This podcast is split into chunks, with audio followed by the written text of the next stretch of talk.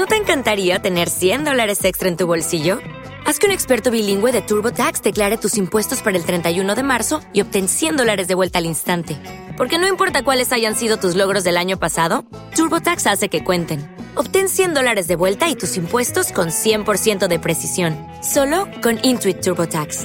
Debes declarar para el 31 de marzo. Crédito solo aplicable al costo de la presentación federal con TurboTax Full Service. Oferta sujeta a cambios o cancelación en cualquier momento. Muy buenas a todos. En el anterior programa hablábamos sobre Los Condenados, sobre ese libro de Charles Ford que cumple 100 años. El libro de los condenados. Y resumiendo, deciros que, bueno, Charles Ford fue un auténtico ratón de biblioteca que se encargó de sacar a la luz casos que no encajaban expedientes X, cosas que la ciencia de su época no podía explicar. A lo mejor algunas de ellas ya han sido explicadas, pero hay otras que siguen vigentes, cuyo misterio está presente hoy en día. Muchas veces seguimos hablando de extrañas lluvias, seguimos hablando de rarísimos objetos que vienen del cielo, que no todos pueden ser explicados como un meteorito, y muchas veces seguimos hablando, como no, de eventos sobrenaturales. Así que, qué mejor que sacar a relucir de nuevo, sacar a colación, un artículo de BuzzFeed en el que nos hablan de las grandes preguntas que la ciencia todavía necesita responder. Vamos a contaros algunas de esas grandes eh, preguntas de la ciencia.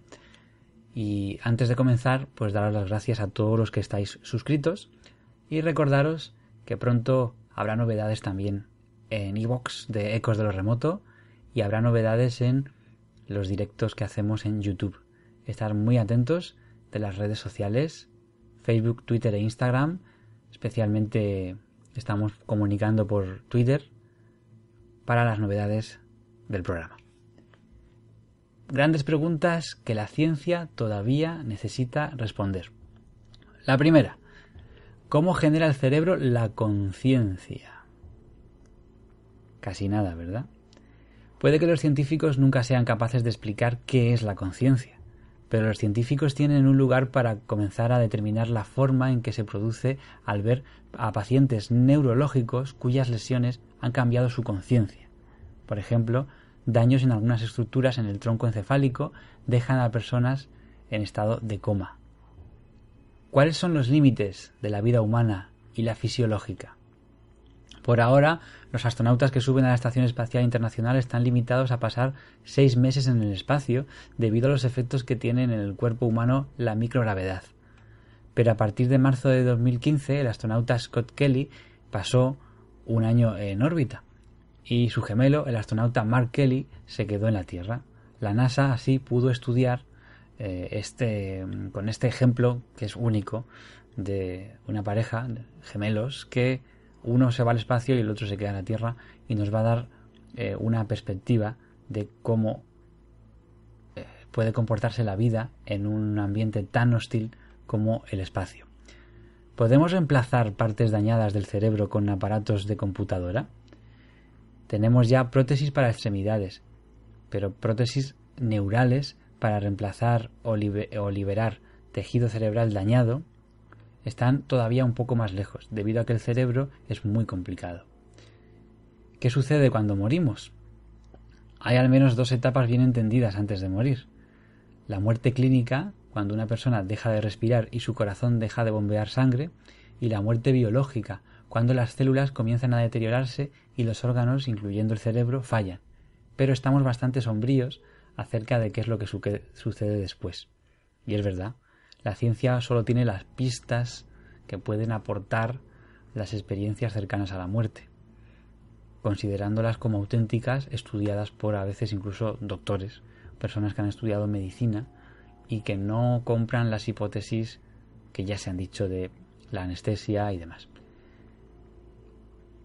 Y eso va vinculadísimo con el tema que hemos hablado de la conciencia. ¿Dónde está? ¿Está en el cerebro? ¿Está fuera? Por qué hay personas que estando en coma han podido recordar cosas, porque hay personas que estando en muerte aparente han podido incluso ver cómo eran operadas. Seguimos. ¿Cuáles son las curas para los mayores problemas de salud del mundo, como el cáncer, las enfermedades de corazón o la demencia. Sabemos que no hay tal cosa como una sola cura para el cáncer, pero encontrar formas de tratar estas dolencias son un problema muy importante para la ciencia y la medicina. Por supuesto, también el SIDA. Las grandes lacras de, de la humanidad en cuanto a enfermedades terribles que acaban minando a la persona. Y es muy misterioso. Hay mucho misterio todavía en nuestro propio cuerpo. Nos vamos a buscar muy lejos, ¿verdad? Y nos vamos al espacio, pero hay mucho, mucho, mucho misterio en nuestro propio cuerpo y en cómo se desarrollan ciertas enfermedades. ¿Es inevitable el envejecimiento? Desde el inicio del siglo XX la esperanza de vida se ha elevado de manera espectacular, de 45 a 78 años en los Estados Unidos, pero todavía envejecemos al mismo ritmo. Los científicos han pensado largamente que el envejecimiento es el resultado del daño molecular acumulado en el tiempo, pero aún así no entendemos exactamente cómo sucede esto con suficiente detalle molecular para poder hacer algo acerca de ello, es decir, para paralizarlo o retrasarlo. Y no está claro que si nosotros lo hiciésemos pudiéramos detenerlo. O sea, si pudiéramos entender cómo funciona el envejecimiento celular, no está claro que pudiéramos pararlo. Y esto es un auténtico enigma del que se, del que se piensa y se filosofa muy poco. Deciros que todas estas preguntas os las trasladamos a vosotros para que podáis tener cosas que pensar, aunque ya bastante tenemos, ¿verdad?